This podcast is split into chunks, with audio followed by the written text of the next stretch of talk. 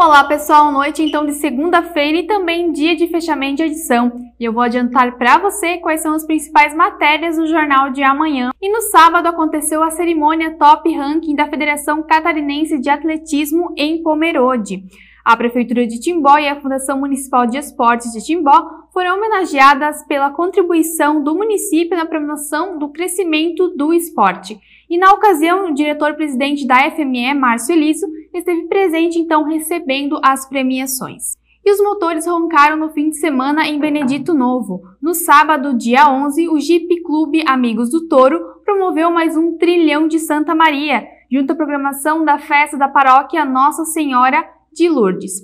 E a sexta edição do evento contou com a participação de 150 veículos vindos de 56 cidades de diferentes partes de Santa Catarina e também do Paraná. Veja mais detalhes no nosso impresso.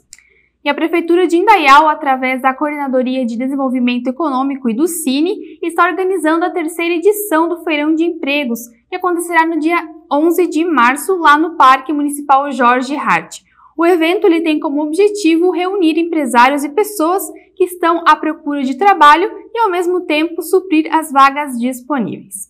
Bom, pessoal, vou ficando por aqui e estas e outras notícias sobre segurança, política e saúde você confere amanhã. Nos acompanhe também pelas nossas redes sociais e pelo nosso site. Até mais!